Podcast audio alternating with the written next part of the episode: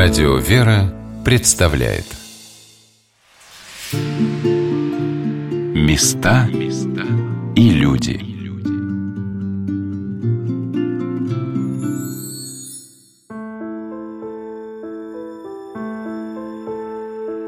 В этом году праздник перенесения мощей святителя Феофана Затворника 29 июня пришелся на субботу накануне Дня всех святых в земле российской, просиявших.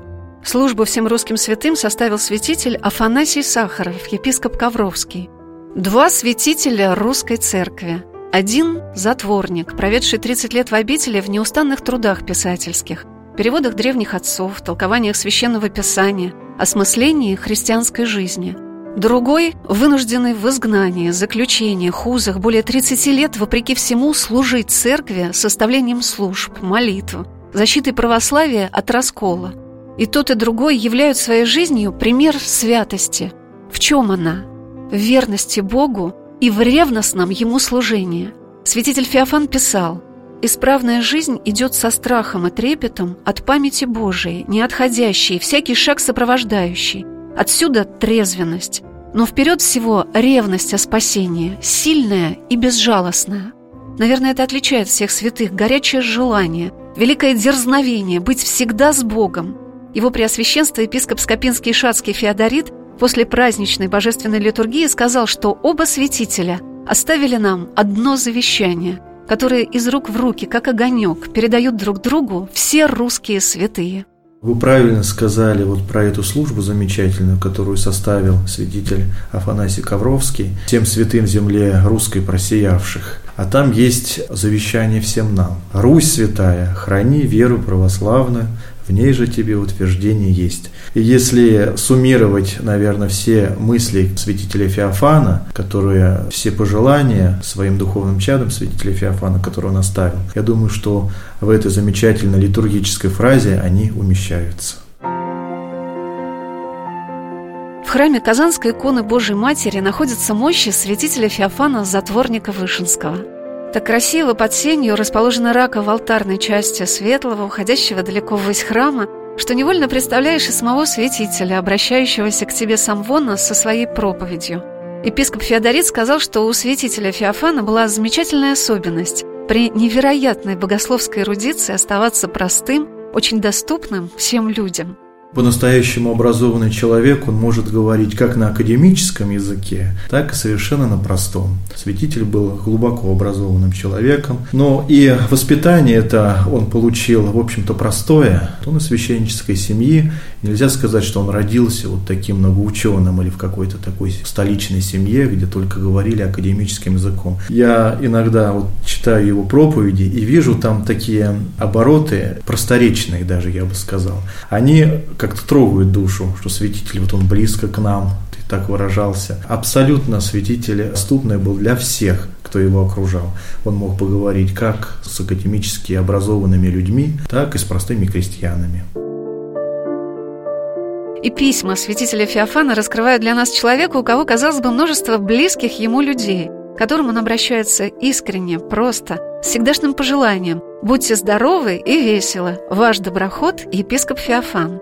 Музей святителя Феофана Затворника, монахиня Юлиания, ответила на мой вопрос, с чего для нее началось знакомство с наследием святителя. Письма. Письма? Письма, да. Вот когда мы организовывали вот музей, мне просто как-то не сразу святитель Феофан вот открывается, его не сразу вот можно начать читать, причем это многие говорят. А тут мне просто по долгу послушания пришлось изучать, вот мне музей нужно было наполнить вот предметами и все-таки понять, что здесь вот могло быть. Я начала читать письма, и вот так они мне понравились. Как-то вот он очень просто общается со своими корреспондентами, очень тепло. И описывает описывает им о своих занятиях. И вот действительно можно было и узнать, что он и на физгармонии играет, и на скрипке учится играть, и над чем он работает, какой том издает там добротолюбие. Вот он своим близким, вот по душе людям, он это все описывает. После кончины святителя Феофана Затворника русским свято-пантелеймоновым монастырем на Афоне были изданы письма святителя – Одними из его постоянных корреспондентов, которым святитель Феофан написал около 500 писем, были члены семьи Кугушевых. В музее представлены фотографии княгини Надежды Ильиничны, ее дочерей Александры и Анастасии, а также сына Ильи. Переписка вот с Кугушевыми. Это семейство, которых вот тут недалеко, в Сасовском районе, был дом. Они были высокого такого сословия, то ли дворяне, то ли княжеского вот сословия. Село Берестянка. И вот там, значит, они могли вот сесть в какой-то транспорт и сюда даже доехать. Вот когда святитель Феофан еще не затворялся, вот первые шесть лет, они с ним даже вот, наверное, общались. Сохранились письма в большом количестве. Вот матушки Чернички, матушке Беличке. Так в шутку называют двух сестер. Анастасия Ивановна Кугушева и Александра Ивановна Кугушева. Мы познакомились несколько лет назад с Лидией Дмитриевной Кугушевой-Мутовкиной. Это вот в Москве она живет. И у нее брат, как зеницу ока, бережет все эти письма. Но одно из писем они нам подарили. И вот оно. И вот святитель Феофан вот своим таким стремительным почерком, вот, и не сразу можно прочесть, немножечко познакомившись с его почерком. А вы можете прочитать содержание письма? Милость Божия, буди с вами. Поздравляю с причастием святых христовых тайн. Буди вам сие во спасение. Се иконка ваша, сделана по желанию вашему, и буди вам по вере вашей. Матушка Черничка, будущая игуменя, благослови Господи ваше святое причащение.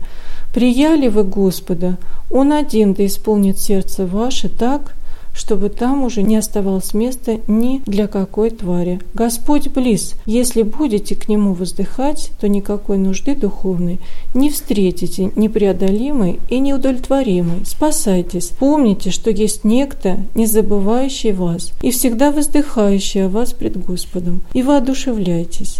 Но не думайте, что вам посему можно сидеть, сложа ручки. Благожелательная молитва не прильнет к тому, о ком она бывает, если сей сам не молится. Молитва других, она бывает сильна только тогда, когда она с молитвой, то есть сопровождает молитву собственную нашу. Покров Матери Божией, буди на вас, ваш богомолец, епископ Феофан. А матушка Черничка так и стала игуменей? Он иногда подшучивал над ними. Это Чер... фотографии? Да, матушку Черничку он называл Анастасия Ивановну. Анастасия Ивановна и замуж не выходила, и в монастырь не шла. Вот она. Она вела образ жизни, подобный монашескому. У нее была отдельная комнатка в доме, и вот молилась она, в храм ходила. Такой подобный образ монашескому. Это черничка? Это черничка. А беличка? А беличку он звал ту, которая приняла монашеский образ, и даже схему. Схемонахиня Феофания, ну вот так она звалась.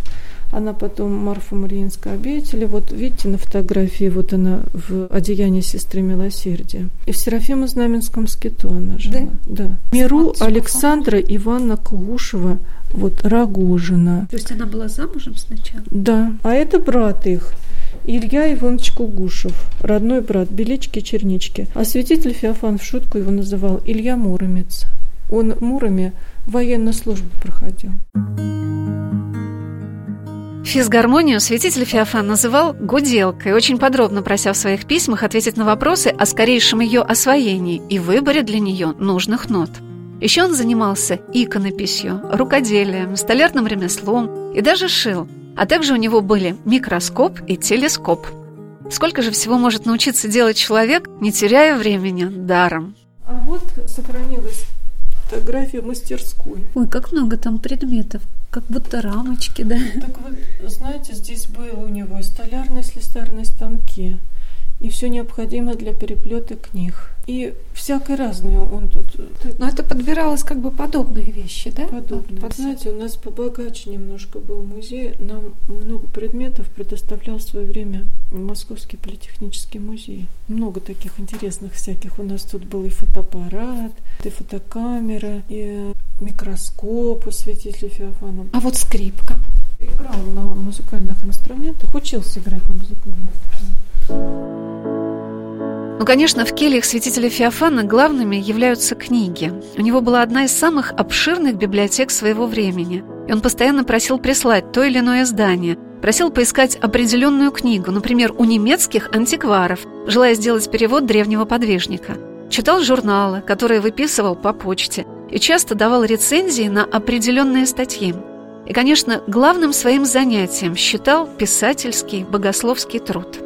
В наши дни, в преддверии юбилея святителя Феофана Затворника, в 2015 году исполнилось 200 лет со дня его рождения.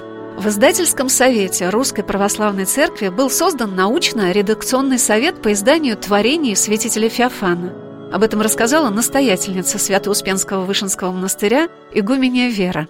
Было принято решение к сотлетию святителя Феофана выпустить новое издание «Творение святителя Феофана». Доработанные, дополненные, академические, чтобы были ссылки. То есть все так, как, скажем, хороший академический труд. Потому что до этого работа святи давалась правилам веры, и другие какие-то издания московские перепечатывали. Но это, конечно же, но то, что было на поверхности. С чем они могли работать, то они издавали. Задача издательского совета совета патриархии и научно-редакционного совета митрополита Климента, который все это объединил, было что-то перепроверить, что-то дополнить, так скажем, более серьезно подойти к изучению этих работ, что, собственно, и было сделано.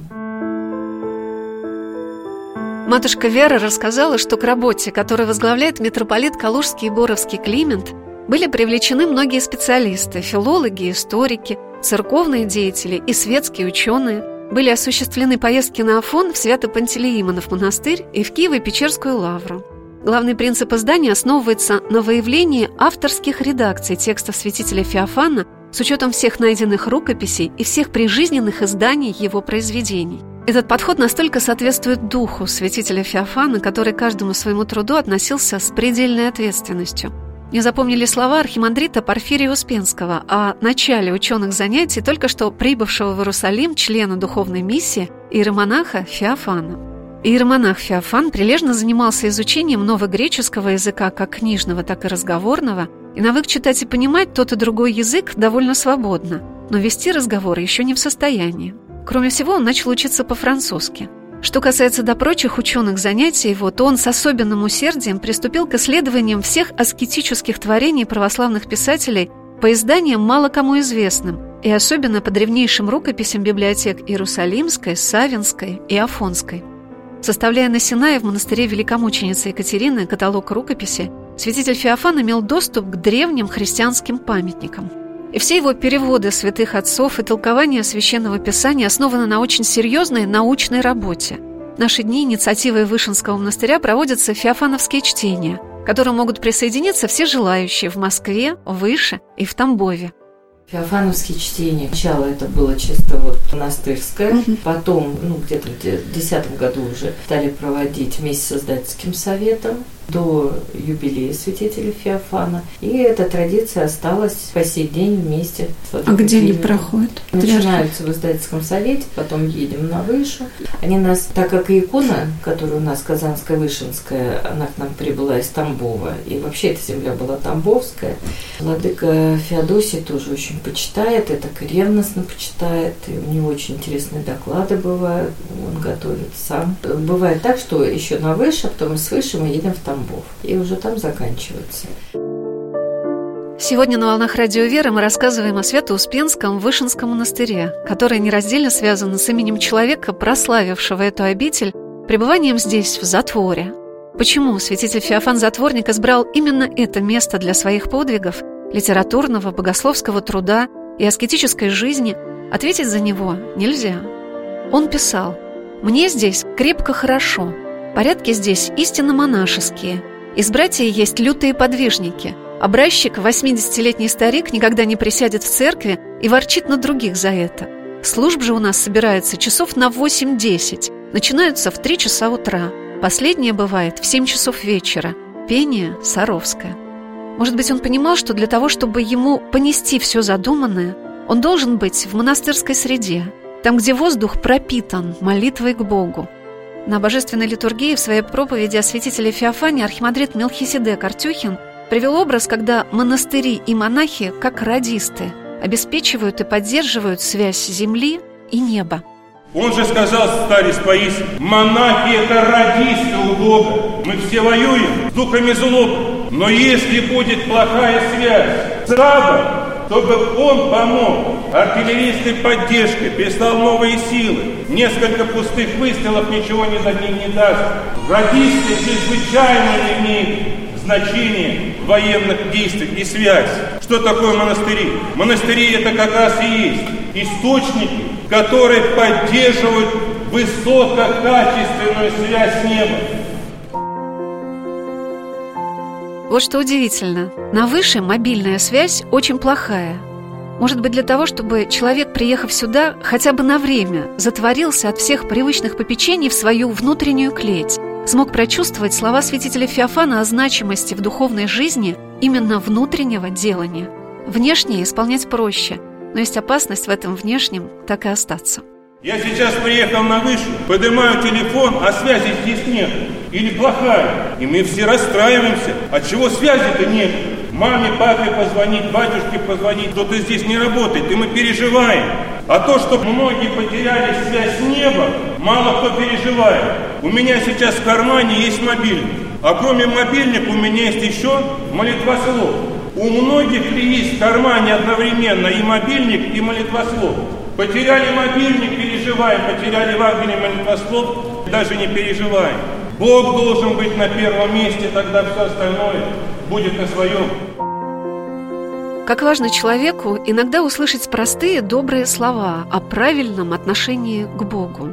И не сомневаюсь ни на минуту, вы услышите эти слова именно в монастырях. Здесь они имеют особенную силу, потому что подкреплены жизнью по этому слову.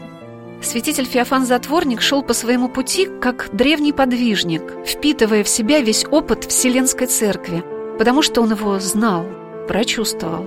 Его перевод святых отцов, собранный в сборнике «Добротолюбие», стал его школой монашества.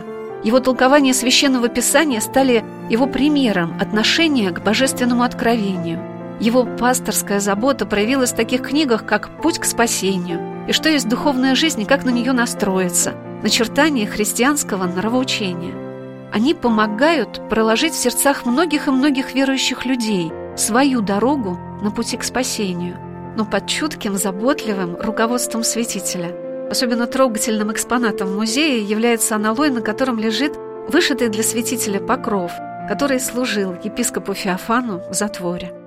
Вот этот аналойник ему принадлежал, этот подлинный предмет. Он очень любил вот рукодельницам всяким своим духовным чадам, такие давал задания. Вышите мне воздух, или вот накидку на престол или на жертвенник, или коврик мне там какой-то, варежки мне свяжите. Да такие вот, чтобы они были длинненькие, может быть, зябко ему было. И вот такие вот подобные вещицы, это не редкость была. Батюшка, который нам передавал вот этот аналойник, он утверждает, что он успокоил святителя Феофана. Да, как пелена вышитая. Да. Металлические, нит, металлические нитки. На бархате на такое. Богатое, богатое такое изделие получилось. Аналойник, да. аналойник. Да. О нем икона старинная. А иконы это из дома Нарышкиных. На ней небесный покровитель и читы Нарышкиных. Иммануил Дмитриевич Нарышкин жил здесь вот на Быковой горе. Его первая супруга звалась Екатерина, Екатерина Новосильцева. Эммануил Дмитриевич Нарышкин и Кирилл Сергеевич Нарышкин, чьи портреты можно увидеть в музее, были благотворителями, жертвователями Вышинской пустыни, которая при святителе Феофании, настоятеля монастыря Архимандрите Аркадии, приобрела тот величественный и великолепный вид, который, не сомневаюсь, вернется к ней вновь. Обитель на выше с ее красивейшими храмами, просторными гостиницами будет радовать паломников и туристов. Но по-прежнему самым дорогим местом, которое притягивает взоры богомольцев, останется этот небольшой домик, где за резными перильцами на балконе прогуливался святитель Феофан, в морозы, в тулупчике и варежках, согреваясь любовью тех, кто приезжал помолиться рядом с ним, тому, от кого он черпал и силы, и вдохновение – и слова, и мысли. Особенная комната в этих кельях – та, в которой упокоился святитель Феофан. Она небольшая. В ней стоит кровать, комодик и книжный стеллаж, на котором расставлены богослужебные книги. Полный круг книг для совершения богослужений на протяжении всего года. Обстановка, конечно, была самой простейшей здесь у святителя Феофана. Вот кованая кровать такая аскетическая. И все было, знаете, такое недорогое. Роскоши никакой не было. Даже несмотря на то, что он был архиереем. Вся мебель была дешевая, из березового дерева, а иногда самодельная. Конечно, здесь святитель Феофан молился, и храм был рядом. И Ночь. в ночные часы, я думаю, что он молился. Но об этом он нигде не, не упоминает и нигде не говорит. Ну, как бы. Хотя он с большой скромностью вот все время о себе говорит, что моя леность, он считает себя ленивым человеком, моя леность, моя благоверная, как он говорит, не дает мне там заняться тем-то, тем-то. А еще знаете, как из меня богомольник, молитвенник какой, поклон другой и набок. Вот так вот тоже про себя с юмором немножечко отзывается. Вообще ему юмор был присущ. В письмах это вот как такие крупиночки, вот они все время проскальзывают. Упокоился святитель Феофан в день праздника Богоявления Господня 6 января по старому стилю 1894 года – вот Килейка, где святитель Феофан отдыхал, где он спал. Это был праздник крещения Господня, Богоявления. Святитель Феофан отслужил божественную литургию и, наверное, плохо себя чувствовал. Келейник заглянул в какой-то момент и видит, что он ну, заснул и не стал его беспокоить. Но что Келейника взволновало, что не был дан знак, обычно у них был условный знак для принесения пищи. Вот этого знака не было, это звоночек какой-то был, или, может быть, палкой он стучал. Вот он заглянул второй раз, это уже во второй половине дня, и увидел, что святитель почил. На лице его была блаженная такая вот улыбка, и книга где-то невдалеке, то есть он вот даже что-то и читал. Вот. Из кельи, где стоит кроватка святителя Феофана, есть выход в храм Богоявления. И, как прежде, дверь в него распахнута – как будто в нем вот-вот начнет свое богослужение святитель Феофан. Мы туда войти не сможем. Он служит один, пред престолом Божьим. Но что прекрасно и очень радостно, что в своих молитвах он поминает каждого, кто приезжает в Вышинский монастырь, читает его книги и восхищается молитвенным дерзновением человека, вместившего в себя такую неисследимую бездну божественной мудрости, знания и милосердия к ближним – которым он отдавал все свое время, силы и любовь. Молитва – дело внутреннее. Все, что при этом делается внешне, к существу дела не принадлежит, а есть внешняя обстановка. Все, что бывает будто хорошего от этой внешности, кажется только хорошим, а не есть. Потому на это никакого внимания обращать не должно. То, что вы делаете, лучше бросить. Главное, в чем надо упражняться, есть память Божия – или хождение в присутствии Божьем. Старайтесь приобрести навык всегда быть в сознании и чувстве, что находитесь под оком Божиим, проникающим всю глубину вашего сердца, и все внутренние движения ваши видящим. Молитва Иисусова стоит в числе средств к успеху в навыке ходить пред Богом. Все, что надо знать о производстве сей молитвы, находится в книге о невидимой бране. Там и посмотрите. Главное тут – стать вниманием в сердце и взывать к Господу Вездесущему. Лучше стоять, чем сидеть. О дыхании, положении головы и прочем лучше не думать совсем, а все внимание обратить на внутренний строй. Корень доброго внутреннего строя есть страх Божий. Его надо сделать неотходным. Он будет все держать в напряжении и не даст распускаться ни членам, ни мыслям, созидая бодренное сердце и трезвенную мысль. Но всегда помнить надо и чувствовать, что успех в духовной жизни и во всех ее проявлениях есть плод благодати Божией. Духовная жизнь вся от Пресвятаго Духа Божия. У нас и свой есть Дух, но бессильный. В силу вступает Он, когда осенит его благодать. Спасайтесь!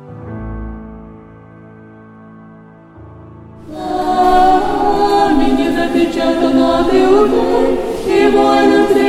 причистое тело Твое,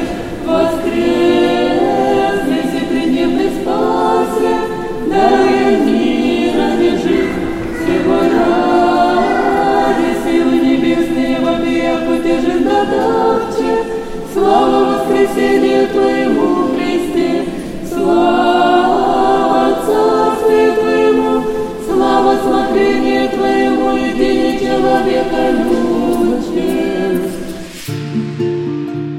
Места и люди.